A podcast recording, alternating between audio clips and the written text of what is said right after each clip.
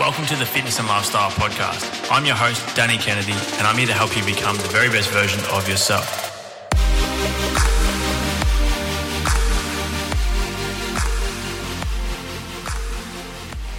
What is up, guys? Welcome back to this week's episode of the Fitness and Lifestyle Podcast. Um, and I am absolutely pumped for today's conversation.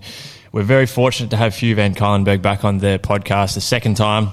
First time round, we, uh, we, it was a COVID episode, so it was via Zoom. But um, I'm absolutely pumped to have him back on today. So, Hugh, welcome to the show, mate. Thank you, Danny. I do foresee a couple of issues with this episode. Uh, the main one being, I know you'll probably want to talk about like my stuff, like well-being stuff, and maybe the book that I.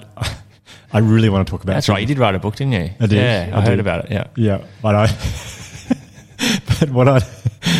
I just want to talk about fitness stuff, so I don't know how Oh, this is right. going to go. Like, I just it's just a reverse psychology. You tell me you come in for a chat, but it's just a free consult, is it? pretty much, pretty much. No, I just, I'm so, like, I don't know. In fact, it is, it is quite related though to like, like, like both our topics that we, because I feel so many people come up to me and will say like, oh, a friend of mine's struggling with this, or, or maybe I'm struggling with this. What do I do with anxiety, depression, whatever it is? And I'm not a psychologist, not a psychiatrist, but I do feel like I could solve most people's problems with a pair of runners and just say, take these away and wear them out. Or, So true. or I just feel like so many people I talk to who have really struggled, the key part of their recovery has been, I don't know, they've got into triathlons, or they've really got into Yeah. the gym, or they've got into cycling, or they've like exercise Even on a smaller scale, even on a smaller scale, like you think about having a shit day, you go and do the workout which you badly don't want to do, and regardless of how good of a workout is, you leave there feeling ten times better. It's so it is yeah. Like we were saying this before we started, but like for me now, at the moment, I'm doing watt bike training. I don't know if you've done Yeah. much on the watt bikes, but like I'm on those at six in the morning. Yeah. And when I, my alarm went off this morning, I was just I was like, I can't do this. This I hate. Why am I doing this to myself? Mm. But I managed to. I always have like a pre like the bike's out and ready. All my clothes are ready to go. Banana there, water there, so it's all set up. So I just have to stumble down. I, my, my things like just get downstairs, just get downstairs, Mm-hmm. and then you're on.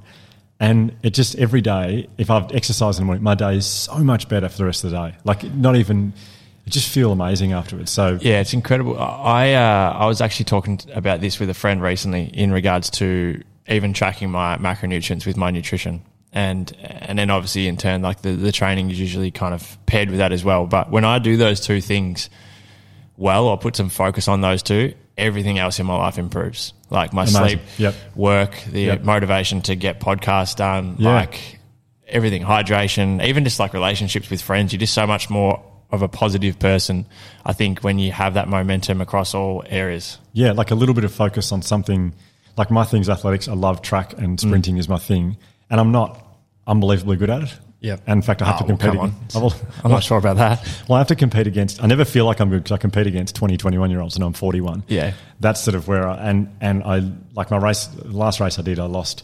I came eighth comfortably. Like, and I always, but like I just felt after I was like, I'm just so proud that I did that. And Yeah. I've done something so hard. Mm. So when something else pops up later in the day that's hard, you don't actually say, "Well, I did that, so I can do this." But I think there's something subconsciously where you go, Yeah. I've done that. Like, I'll knock this over as well. I've, I've made. A, I've, I've done something really tough this morning, or and, and I'll and I'll knock this over as well."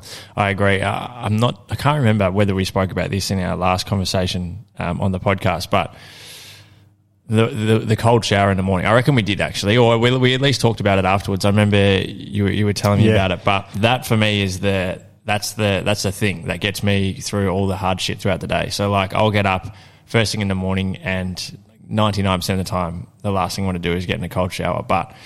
I'll do it because I said I wanted to do it. I said I was going to do it, and then just the power of that that cold shower. As soon as I get out of bed, the rest of the day seems like a breeze. Like all of a sudden, the to do list or the big big scary task that needs to get done, the momentum you carry Yeah. from something as simple as having a cold shower is incredible because it's something you said you're going to do, you didn't want to do it, and you did it anyway. So Yeah. you just carry that momentum, and it goes across across the board for the whole day. Do you make um, involuntary noises when you're having a cold shower? Like, yeah, it depends who's up. Yeah, I reckon. Yeah. because I, I, I did it for a while. I did it last summer, Yeah. and I could do it in this weather at the moment. But when it gets to winter, I'm, I'm no chance. But No good. The noises that like I honestly like. What gets me is uh, where were we? It hurts. I went, when I went back to uh, I went back to Horsham for Christmas. Yeah. and turns out the water's colder there. I reckon. It's a bit colder than what it is in the shower here because I was pretty, I got pretty comfortable. I was getting to the point where it wasn't too bad and the water was fucking freezing there. But, um, yeah, I don't know. It, it's just that thing, uh, like we were saying before, it's just getting the, the non-negotiables. I talk about them um, quite a lot. I Yeah. was on the podcast yesterday with the girls from Keep It Clean and we were talking about this, like, if you can just build up that doesn't have to be big, but just a small list of non-negotiables that you do every day, the small, you know, minute tasks that that you probably don't really want to do, but you get to the point where it just becomes automatic. It becomes a habit. It's just crazy the flow-on effect that that can have on on other areas of your life, particularly your mental health. I think. Totally. I mean, I've even noticed a difference between training because a lot of my running I do after work Yep. because I've got two young kids who can wake up around five in the morning sometimes. And Yeah. so you can't plan and go, well, I'll train at 3.30 just to make sure. like, it's just, well, I can't anyway. There's no way I can do that. So, but they've started to sleep in till seven, both of them. And in my head, I'm like, well, I could start at six and get like an hour in. I feel, I feel a lot different training in the morning than I do at night. So I train at night. I find it hard to sleep afterwards. I'm like in such a good mood. I feel Yeah. excited and happy. endorphins. Yeah. Yeah, and so but instead you have it in the morning. I mean, you know all about this, but like, hmm. yeah. Anyway, I'm probably labouring the point here, but yeah. Yeah. Well, come back to my original point is I would love to talk about exercise with you today, and you probably want to talk about wellbeing stuff, but I've Done I, a good job of it so far. yeah, really hijacked. Uh, mate, since we spoke last, obviously, you know, we'll, we'll we'll touch on a number of things today, but obviously, since we spoke last, it, the the COVID situation has continued to drag on and on and on and on and on. Um, and you know, the content that you've been putting out with the podcast and through the business and whatnot, no doubt has helped so many so many people. But um, obviously, recently the, the new book that come out, Let Go, uh, which uh, which is you know one of the things I did want to talk about on today's show, which if you don't mind, I'll, I'll bring up at some point. Okay, yeah. if you have to. um, uh, I uh, I read that as soon as I got that book, I, I read it um, in a day. And I'm, I'll tell you this: I usually I listen to audiobooks because I fucking hate reading, and and I usually like no matter how interested I am in a book, I fall asleep within about twenty minutes. I could be first thing in the morning, end Yep. of the day, Yep. middle of the day. I'm the same. Sitting there reading a book, I don't know what it does, but it just knocks me out. Yeah. Um, but I got through yours in a day. Wow.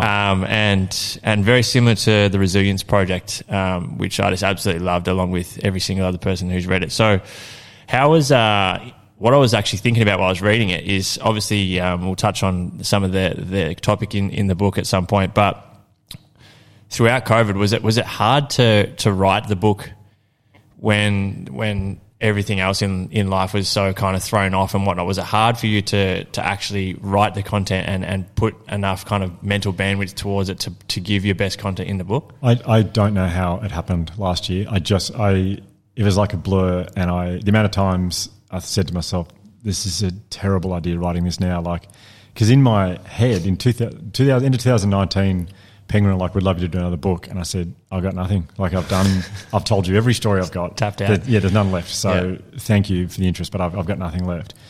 And then when COVID happened, I started seeing a psychologist because I found myself battling for the like you know, I was 40 when COVID first happened. I remember thinking, I don't think I've ever struggled like this before. I feel Yeah. really shit. Like I Yeah. feel genuinely unhappy and flat. And and then I started to get anxious about that because I'm going, oh, hang on a minute. Every day I'm doing an interview on the radio, on the TV, saying, this is how you cope. This is how you cope. And I'd hang up the phone and go, you are so full of shit. Like you're not coping. Why are you telling people how to cope? Um, and then when I spoke to my psychologist about it, we started working through it all. And, and um, I think I first admitted it. It was Dave Hughes on his breakfast radio show. Okay, yep. It was seven in the morning. No, sorry, it was a six thirty in the morning interview, and I'd had two and a half hours sleep. So kids weren't sleeping. It was winter in Melbourne. It was just gross. Yeah. And She's in a great was- headspace then. yeah, I was just Yeah. so flat. And then, but I did the whole thing. This is how you cope. This is how you cope. Blah blah blah.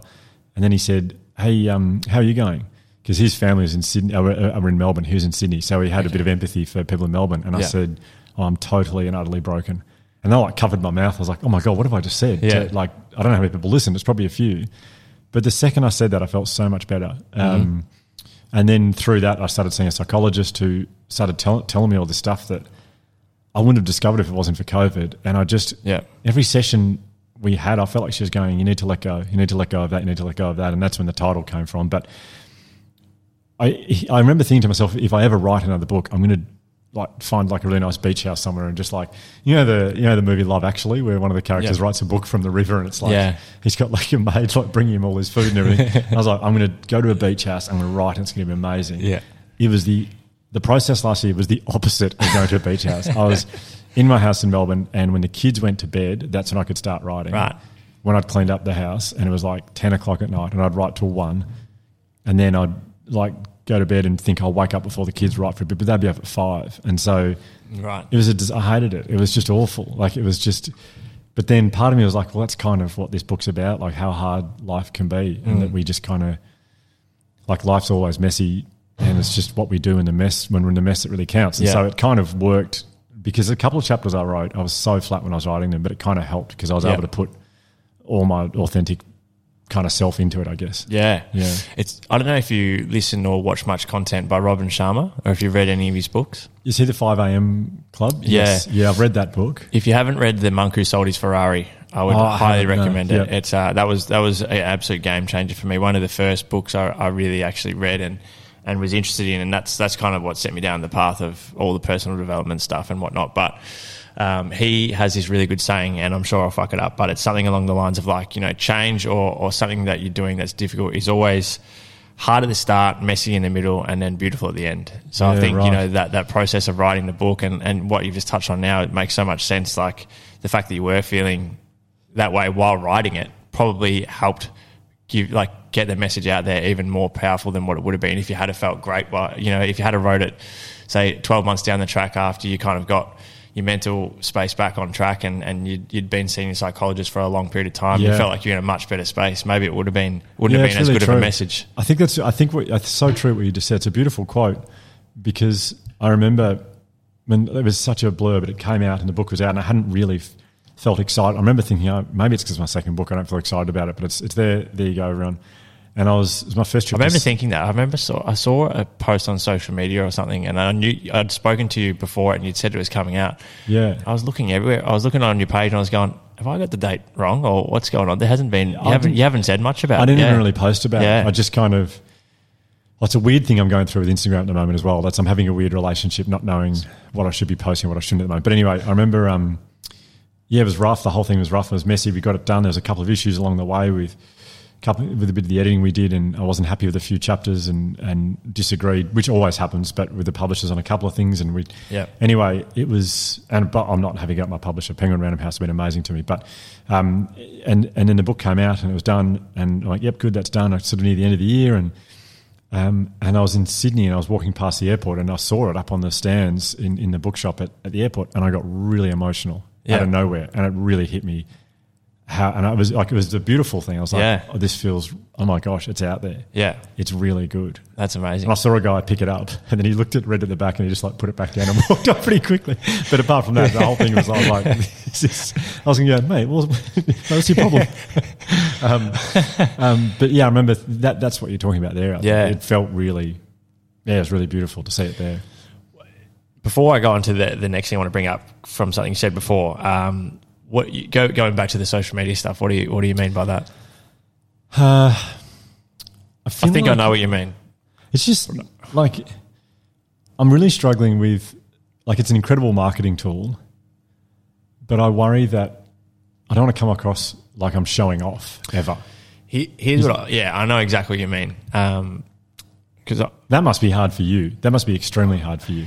It's kind of like it's weird. My my whole like perception of it's changed a lot as well. Like from both aspects, like from gym stuff, obviously, you know, like I, I put in the work to try and look a certain way or mm. perform a certain way. So it's me just sharing my stuff. But at the same time, I'm very conscious of like, I don't want my feed just to be filled with topless photos and all Yeah. this shit because it's not valuable to anyone really. Yeah.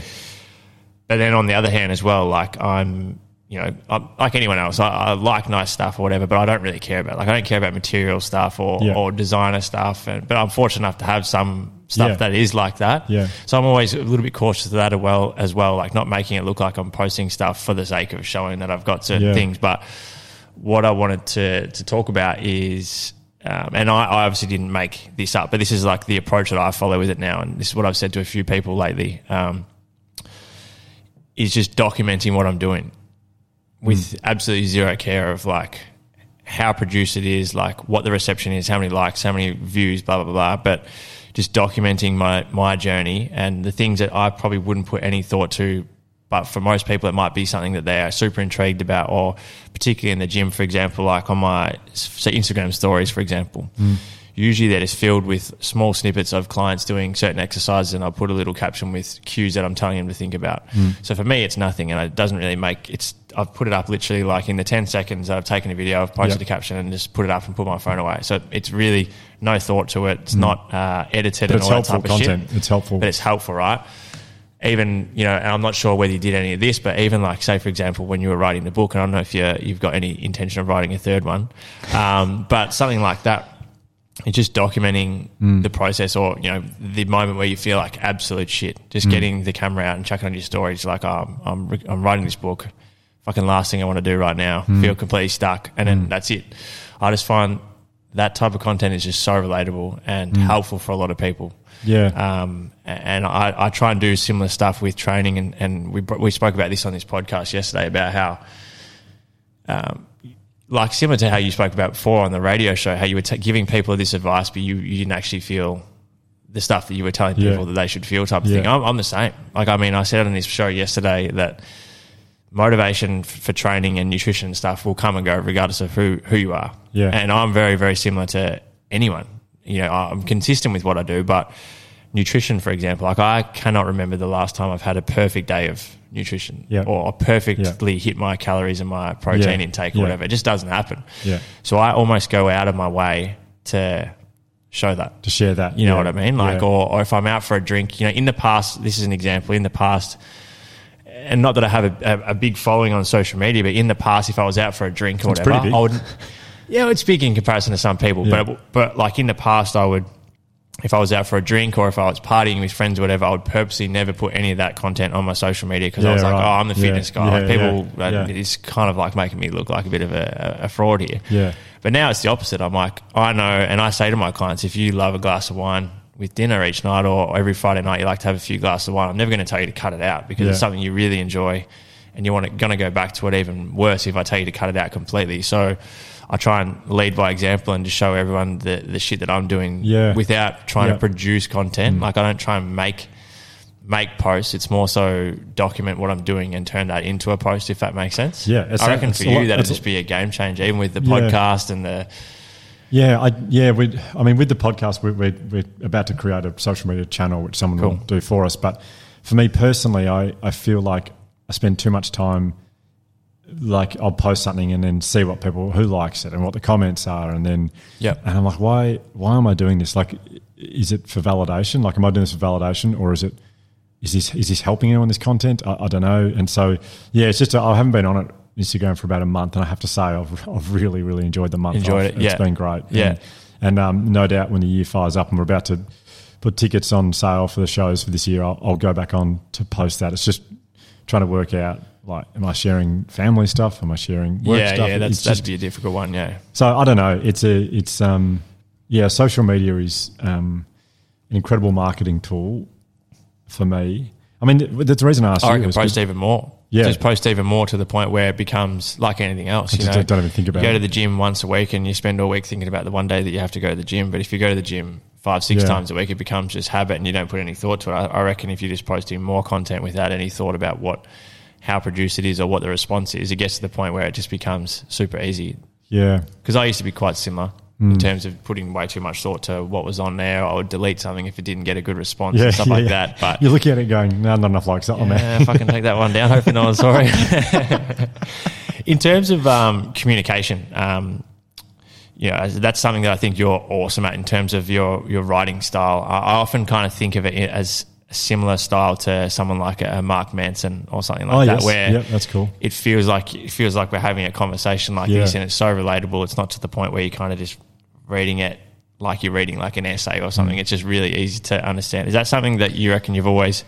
Obviously, you speak on stage and whatnot, but is that something you feel like you've always been quite good at? Well, the experience. Well, I mean, I, I feel like I learnt this skill out of necessity because we might have said this last time, but when my sister was really sick when she Yep. was fourteen and I was seventeen, um, all of a sudden, so my sister's mental illness, anorexia nervosa. All of a sudden, we had such a f- happy family, and then I felt like we weren't happy anymore because my sister's mental illness. And at dinner time, that's when it was.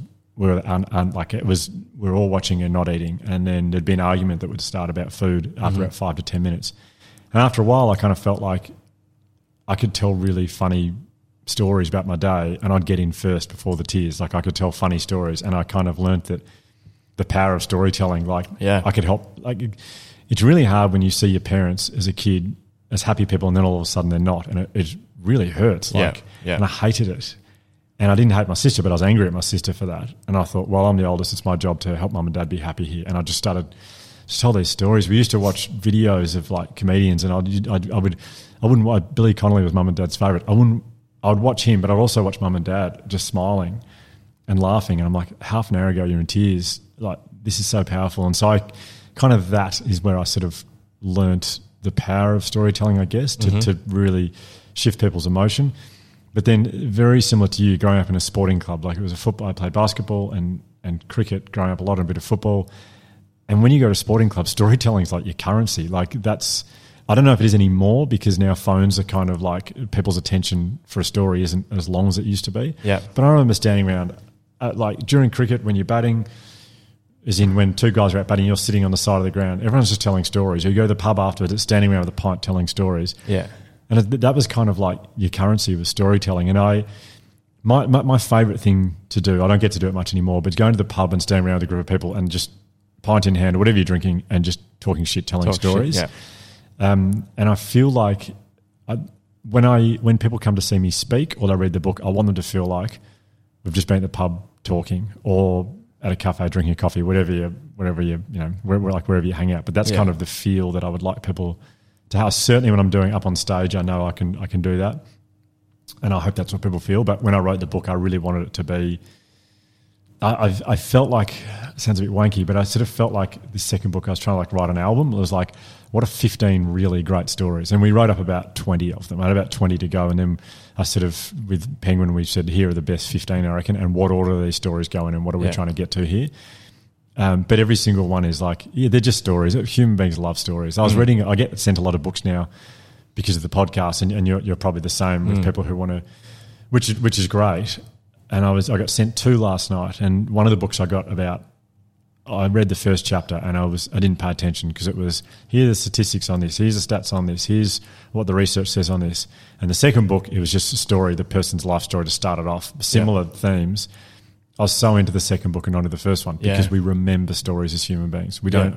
When I'm doing my talks, if I'm when I'm on stage, when I'm telling a story, everyone's listening. When I start saying, "Here are the benefits of this," "Here's the benefits of this," "Here's the stat," people start writing stuff down because they'll forget that. Yeah. So the more, yeah, we just love stories. We just love stories, and that's kind of, I guess, that goes back to my sister.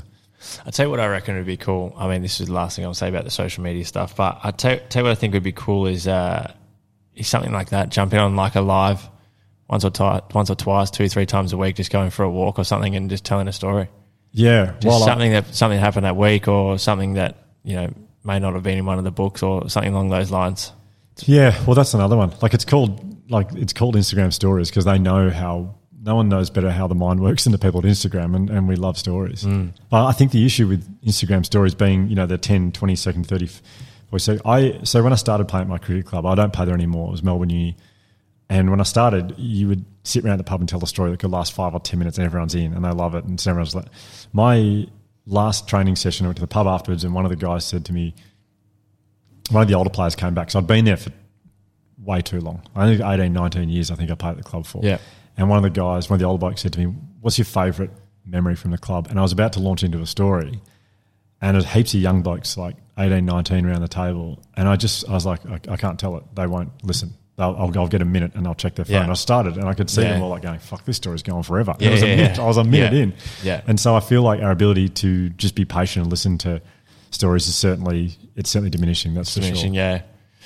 Just going back to the the book writing process, Hmm. um, for the listeners and for myself, are you able to kind of run us through like how lengthy the process is? And, and obviously, you were doing it kind of after hours at night, but like how much time were you putting in like per session, and and in total, like how long do you think it really took you to write your part? Not not including like the, all the editing stuff at the end, but the actual kind of core of it. Yeah. Yeah.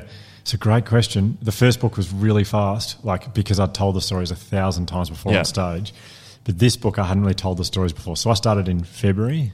yeah Uh, first week of February started and it came out in December, 1st of December, the 30th of November, sorry. But this one here, it is such a blur. It's so hard to answer that question. But um, I wrote down. I remember I've, I've got like a little journal book, and I wrote down.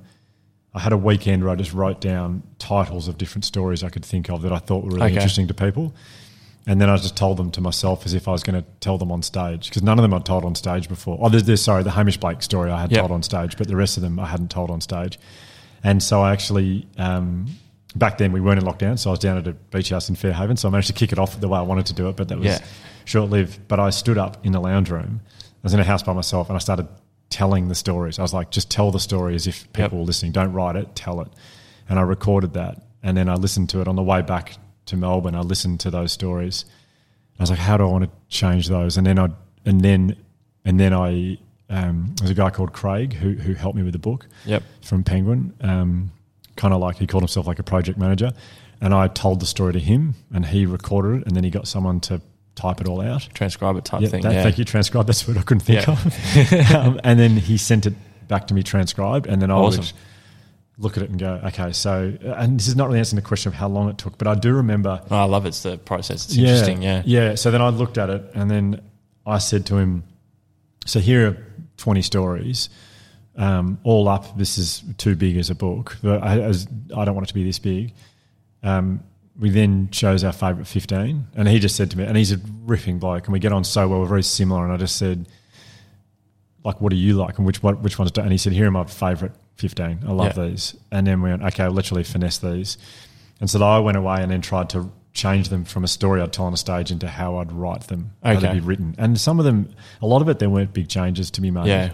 And then I'd send it to him to polish it up to go, here's your, this is the grammar needs to be probably this way, or it needs to look, needs to look this way. And so he'd make changes. Then he'd send it back to me again and, and we'd go back and forth like that. Mm-hmm. The whole time there was a publisher involved who would, would send her chapters, Sophie, who's just amazing. And then she'd look at it and say, I'd take this bit out of here. There was a story I wrote about um, a woman who came and spoke to me after one of my talks who had um, cancer. And, Yeah. and, um, yeah. I remember that. and yeah, she got me to sign the books for her kids to say how much she loves them because she didn't have much longer left to live. And, Yeah. she went, and it was a really emotional part. And it was in, I had it in chapter four, for example. Okay. And Sophie looked at it and she said, Hugh, this is like, this is such a beautiful story. Don't let people maybe miss this because they get bored after two chapters. We're going to lead with this. And, and I'm all for going with your most powerful story, but I, I was like, I think it's a bit too much. And she said, no, no, no, no, it, it's going up front. And so it went into the introduction and stuff like that happened. Yeah. So that's Sophie's job to look at it from a step back. But I, I remember to, to answer your question of how long a chapter might take. I remember um, in July it was very cold, very miserable. Our um, the Resilience Project office is it's, it's more like a warehouse, really. Okay. And um, I, I I had to get three chapters done. I the contract I needed to get.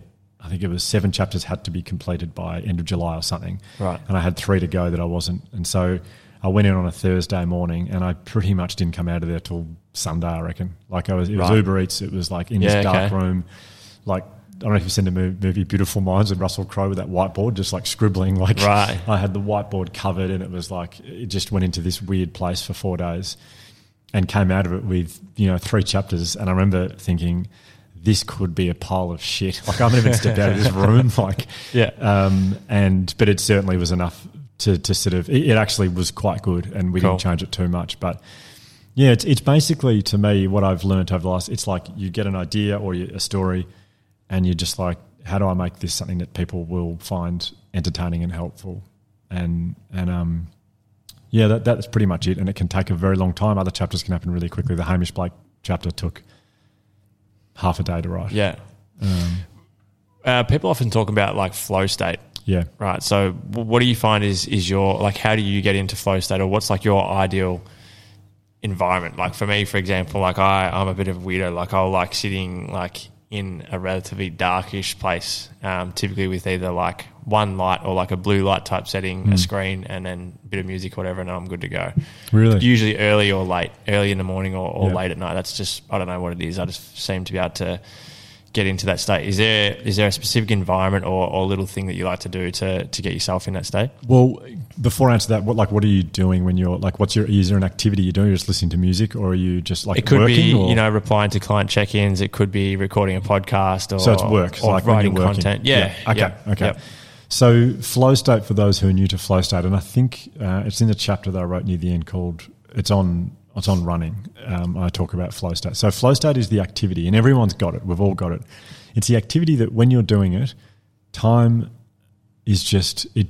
It's just, it's just irrelevant. You lose track of time completely. If someone stopped you during your flow activity and said, "How long have you been doing this for?" Your answer would be, "I actually have no idea." Yep. There's research done with conductors over in, in the US, and they'd stop them, and they would say, "How long have you been conducting this piece of music for?" And they would say, "Oh, I think like 15 minutes," and it was like an hour and 20 minutes or something. Yeah. like you lose yourself completely. Time is is no longer a thing, and it's when you're doing that activity. If someone said, "What are you thinking about?" Your answer is, "I'm actually not even thinking. This is just happening. Like I'm Yeah. just doing this." It's often a, a task that is challenging, but not too challenging for you because you do have a natural talent in that area. So for you, if it's writing content, if it's and a lot of it would be working in on, on fitness stuff, Yeah, I guess yeah, yeah. that's your thing. And so Yeah. when you get in that headspace, and in, and some people say it's the deepest form of meditation you can have. And the reason for that is your prefrontal cortex. I don't get this wrong because I wrote about it, but it stops. It, it, it, sort of shuts down, and that's where judgment and, and critical self talk and self doubt creep in.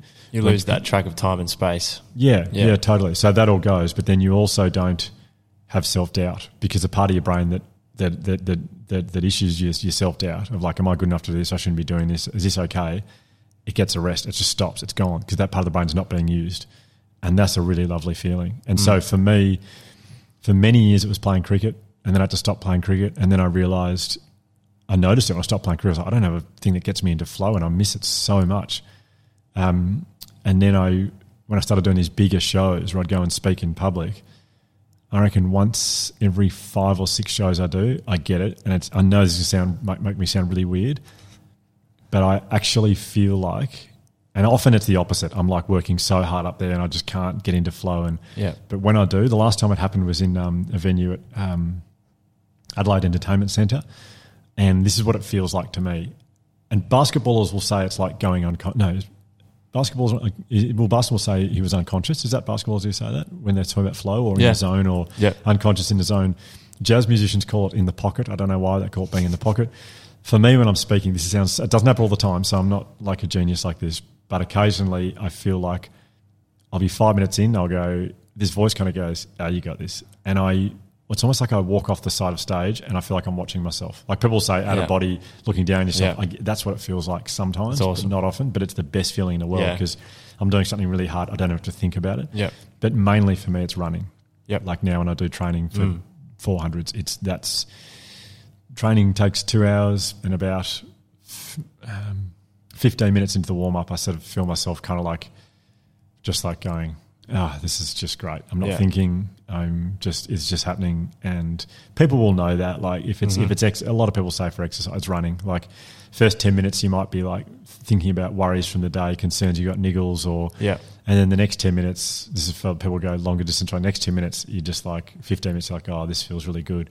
And in the last 15 minutes, all of a sudden you're having these like amazing thoughts, like you're problem solving without even, your yeah, mind's yeah, like, yeah. you're just solving all these problems in your life and you feel good about everything. And that's kind of what, it, so for me, it's, it's, um, yeah, it's, it's, it's about having, well, identifying what you're really good at. And but I'm not a very good runner, but to me, it, it, it yeah, I just love it so much. Yeah. So yeah, but that's flow, and it's it's a really important part of life. The older we get, the less likely we are to do it because we're so busy and we go, I don't have time to. If Yeah. it's I don't know, play golf or garden, like I don't have time. I'm too busy. The kids have got to get here. I've got to, but we have got to make time for it. Obviously, in the in the book, a, a, the big part of the book is about um, is around vulnerability. Yeah, That's, that's, it's a very hard word to say. I find it's very hard to say. It's basically just mumble the whole fucking thing. But no, no, I, I, understand. Vulnerability. My, my, my difficult word to say is pri- privilege. I always butcher privilege. Privilege. So, yeah, privilege. my Anyway, girlfriend can't say Rory. She says Rowie. Rory. Can I say Rory? Rory. I feel like that's a pretty easy one. I'm like, who's that? Rory. Fuck off. Yeah.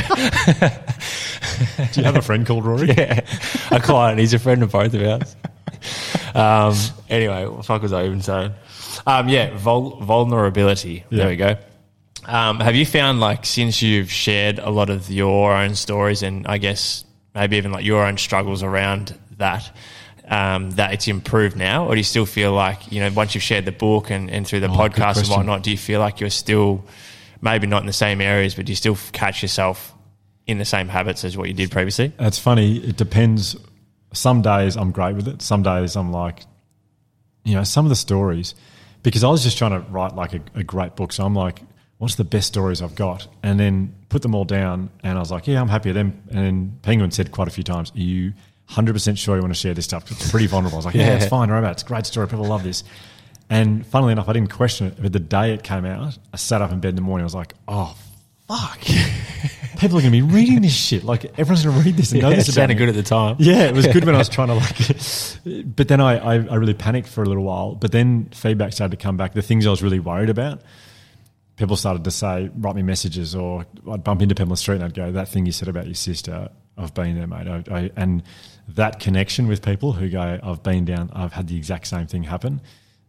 I, it, you just feel safe because no one goes, Yeah. "Oh, I can't believe you fucking wrote that." What were you telling me that for? I don't want to hear about that. Yeah, yeah, It's yeah. the opposite. Everyone's Yeah. like, "Thanks for sharing that. I needed to hear that because I've." And then, but some days I wake up and um, go, "Oh God, I just like I've put so much out in the world." Like, but then other days I'm like, "No, good. I'm happy with that. I'm comfortable." Mm. So some days I, uh, yeah, I mean, vulnerability really to me, and I wrote in the book. It's just it's taking an emotional risk, basically. It's and it's and it's a really hard thing to do, especially for us males, because it's a bit counterintuitive. Like we want to come us, we've got everything sorted. We're Mm. strong. We're tough. But we're not a lot of the time, and the more we pretend we're not, the more we struggle. It's funny you say that about like you know people aren't going to read it and then just be questioning as to why the fuck you would share that type of stuff. Like I, I used to I think a similar thing around like public speaking or even like the podcasting and talking on camera and stuff like that. Like when I first started doing it, like especially around the the health and fitness space, I'd be talking about something that I knew like the back of my hand in front of a lot of people. Yeah. and I would get really nervous around it. Even just taking big training sessions in front of a lot of people and whatnot. But then uh, what I started thinking about is how, like, all the times I've watched people talks, people like yourself or whoever, at any point in time, whenever I watch someone speak publicly, even if they were fucking horrendous, I haven't never thought about it again. You know what I mean? Yeah. Like, I've never left there and gone, fuck, I went to this thing today. You should have seen how shit this guy was at talking and how weird his voice sounded and all this stuff. Like, because I would always think about that. I'd be like, even now, like, I'd never listen back to any of the episodes because I just don't like listening to my own voice. But it's not because I'm ashamed of it or anything. I just Yeah. don't like it. But when I first got into it, it was all around that. It was like, geez, what are they going to be thinking about? What are they going to be thinking of me like while I'm talking? But then I just once I had that thought around the fact that I've never thought that when I've watched anyone else, hmm. it's just completely gone now. Yeah, I think huge. that's it, it. Just made such a difference. But then, I mean, you love doing this, don't you? Like, it's, it I do really enjoy it, but Yeah. if I may not have ever even given myself a chance to figure that out, Well, that's it. Like, it was a very vulnerable thing to do it in the first place. Like, Yeah. extremely vulnerable to go. Well, I'm gonna. I feel anxious about people hearing me speak, but I'm going to do it anyway. Have a crack Yeah. at it, and then yeah, it's and then it leads to connection. Like ultimately, and the Shit, connections you've made with people. You know, the reach of podcasts. It still blows my mind. Like how many people. Oh, it's crazy. I, I spoke with. Um, oh, it's it's absolutely insane. I'm not saying this because I'm trying to blow my own horn or No, whatever no, the no. saying is. I fuck up every saying that I try and come up with. But, um, you know, this show is now about to pass like three million downloads. Wow. which That's is it. over over a long period of time and stuff. But like to me, I was thinking. I said this to um, my partner Danielle the other day. It's just like mind blowing to think that like on the show this morning with Byron, uh, we had a chat earlier today, and uh, I was talking about how like when I first started recording them, I would literally have my phone and I'd have the whole episode written in my notes. And I'd be reading awesome. it, trying not to sound like I'm reading it, but at, at the same time, I was also a fucking shit reader, so it was quite it was quite obvious that I was reading it out of my notes.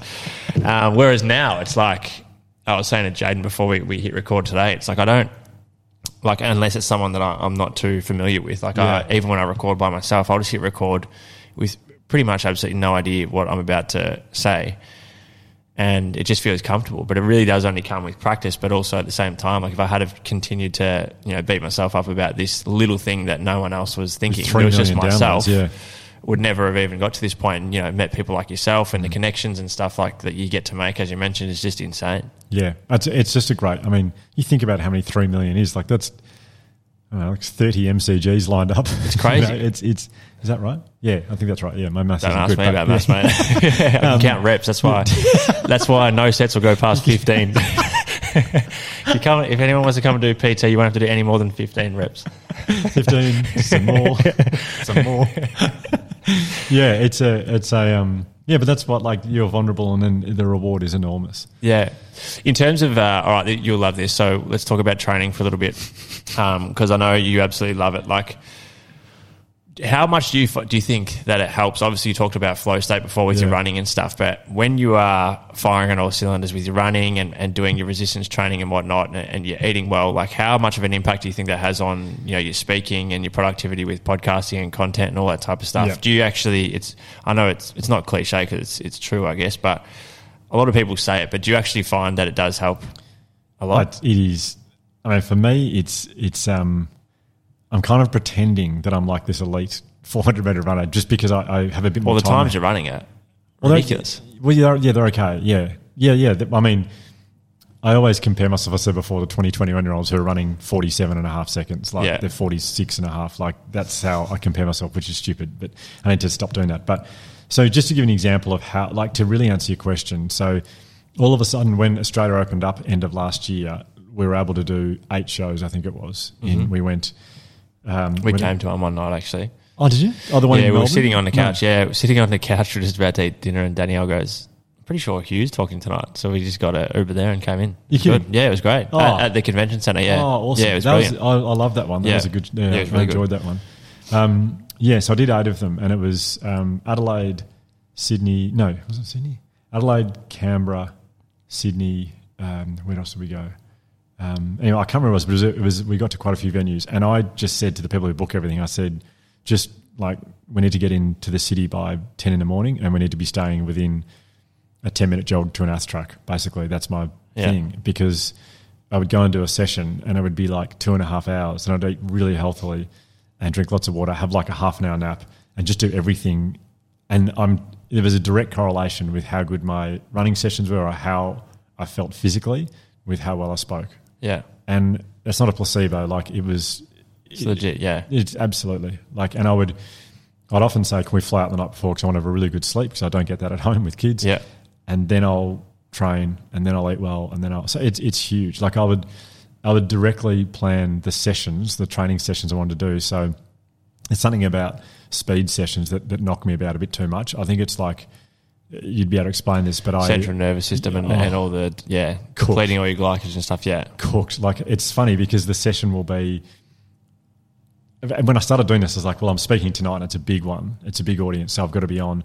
So I won't do as much distance. I won't do. I'll, I'll do a speed session, and Yeah. I think it was four sixties and two one twenties. Yeah. that was it. That's Yeah. all I was doing. And I was in the green room beforehand. Yawn, Zapped. couldn't stop yawning. Yeah. I was like, "What is going on?" yeah. And then Well, oxygen deficit. So you would you would often you would often uh, have this in the sessions that you do. But you know, whenever you do any type of like lactate threshold or, or anaerobic session, say for example, I got you in the gym now and got you on the assault bike and said, "I want you to do a max effort of twenty seconds." Yeah. Often you'll find in the minutes afterwards, you just can't stop yawning. It's because your body isn't able to provide Right. enough oxygen. There so that's go. why it makes you yawn. Yeah. okay, well that's so. And you I- block your ears and all that type. Your ears get blocked and stuff. Yeah. yeah. Okay, so th- well, that answers that because I was cooked after that, and I was so sleepy. But then the next time I was in, I was in Adelaide, and I did, um, I think I did, I did five three hundreds with about a five six minute rest between them, Yeah.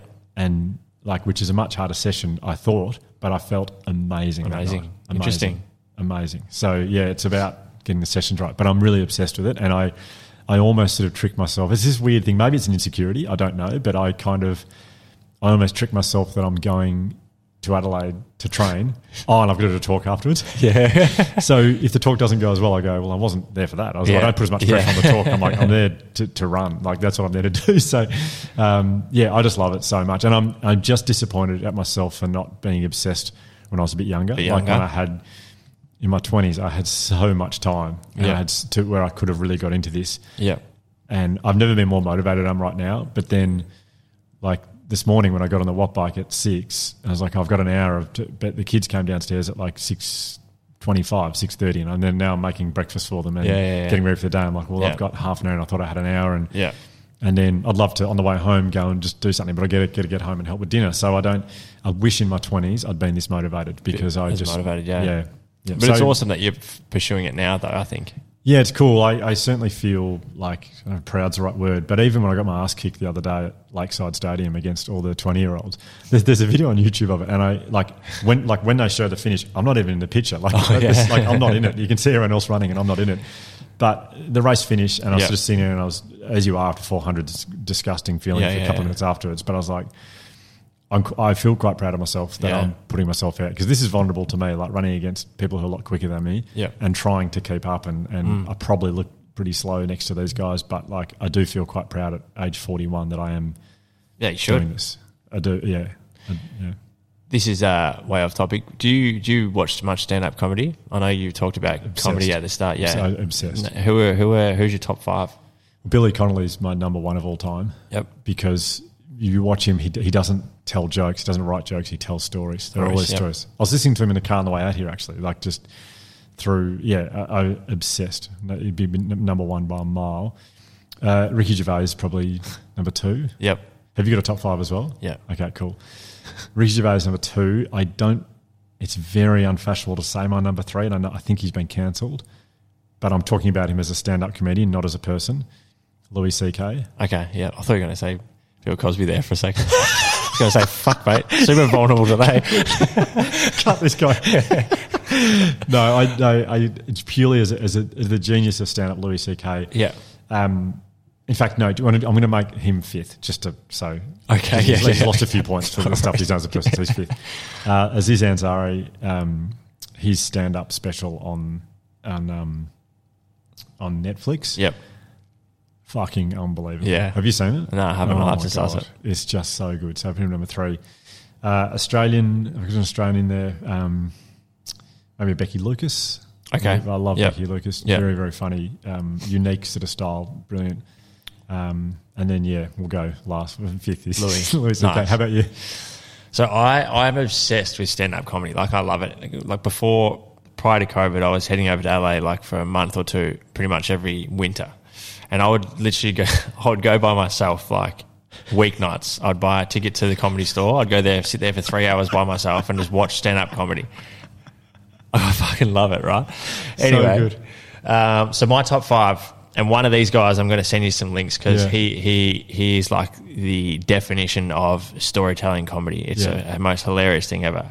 Top five would have to be number one at the moment, Theo Von.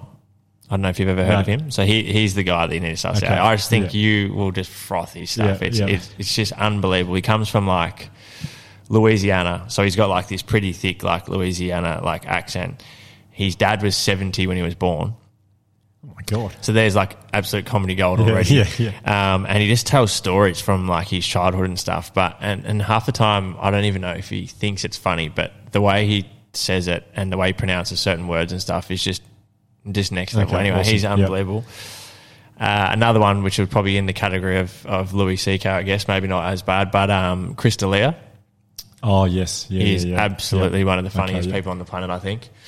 Um, who else? I think. Uh, um, who else is really good? I mean, Jim Jefferies. He's uh, he's pretty piss funny. I think he he's uh, His thing on firearms is one of the, in America, is one of the funniest things and cleverest things I've ever seen. Yeah, it's good, isn't it? I mean, Kevin Hart, you can't really go past him. I think he's uh, he's pretty funny or very funny. Um, who else? He's, uh, yeah, I was watching him on YouTube the other day and like the skill of what he does is out of this world. isn't it? It's uh, who would have to be the fifth one? Theo. Um, I don't know. Maybe Bobby Lee. Have you heard of, you No, of Bobby you've Lee? given me like four names here that I Mate, know. uh, yeah. you, yeah, you'll be set. Just send me a text while. message Yeah, later so yeah. I can remember the place. Um, yeah, no, I absolutely love stand up comedy, so I just thought I'd throw that in there just just for the fucking sake of it, I guess. Um, mate, before we wrap it up, um, what's uh like where do you see like what what's your kind of goals for I guess over the coming year? I know it's a pretty cliche question Yeah, and, no, and whatnot in the business wants you want obviously want to grow the business and whatnot, but is there anything specific and maybe different than what it has been over the, the Yeah, previous years I- that you really want to focus on? I want to run 400 meters under 50 seconds. That's my just to go before Yeah. it's my priority. I want Yeah. to do that. That's a massive one for me. Getting closer, but a bit of work to do. Um, but as far as work's concerned, um, we are, uh, yeah, I, the podcast we've really decided with Ryan Shelton, Josh, my brother, and I have decided that we just get so much joy from this doing the podcast that we would like to invest more time and money into it. Yeah. we we are we're not quite the professional outfit that you are yet. We're kind of oh shit, we're going to need to get an episode out in a couple of weeks. We're going to film, we're going to do something now, and then it's like Mate. Okay, well, you're doing a good job looking like you professional. um, but so we, we've put aside a day a week this year where Wednesdays are our podcast day, and we're going to try and get batch recordings done. So Cool. And then Ryan's going to build a lot of content Awesome. around the episodes, and um, so we've now got a producer, and we've got a social media person, and we've got a someone to cut the videos. So we're going to, Cool. which I'm really looking forward to. Yeah. When I learned so much off Ryan Shelton, I, I can't even begin to tell you. I Yeah. talk about comedians. I mean, he's not a stand-up comedian, but no one makes me laugh Yeah. like Ryan Shelton does. Yeah. Um, and to be able to work with him, I had two meetings with him this morning, and you know he's done what is it, 15, 20 years with Hamish and Andy of creating their products with them. I just learned so much about creativity, professionalism, um, hard work, all that kind of stuff, and thoroughness. And I mean, for a show called The Imperfects, it's extraordinary how much work we put into making every Yeah. episode as perfect as Yeah, possible. yeah. Um, but I look forward to that. Um, and in the school programs, I think we've got, I think it's 400,000 kids around the country doing our curriculum every day. And that to me, I'm not as involved on the ground delivering those sessions to kids, but I still, you know, I met with the education team today and, and, um, I mean, that'll always be our bread and, bread and butter at the Resilience Yeah. Project is school programs. So still very, very inspired by the work our team's doing there. And that, that that's a, just to reach as many kids as possible, I think is, it's a very long answer to your question, but I think to continue to reach as many kids because fuck, the world's become a very difficult, complicated, and at times it feels quite hopeless place. So Yeah. trying to give kids strategies to deal with this shit that's going on at the moment is pretty important. Fantastic. Hugh, uh, I really do appreciate you coming on the show again today, mate. It's always a pleasure to have a have a chat with you, and um, we'll have to get some training sessions in, and maybe watch a bit of stand up comedy sometime soon. But we could do that uh, as, as like a like a date. We just like mandate Yeah. for sure. We'll train, go for a run, stand up comedy. podcast, and watch stand up comedy. Yeah, fantastic. No, I'm such a massive fan of what you do, and, and the content you, you, you put out is amazing, and it, it helps so many people. So it's it's great to be on here. So Appreciate it, mate. Thanks, Thanks. a lot. And and for everyone who is listening, um, if you haven't already read Hugh's new book, um, I'll have the link to all that in the show notes. And obviously, the Resilience Project. If you haven't um, read that, then what the hell are you doing? So make sure you, you get that done. But again, appreciate everyone who's tuned in, and thanks again, Hugh. And um, look forward to chatting to you again soon, mate. thank you, mate. Chat soon.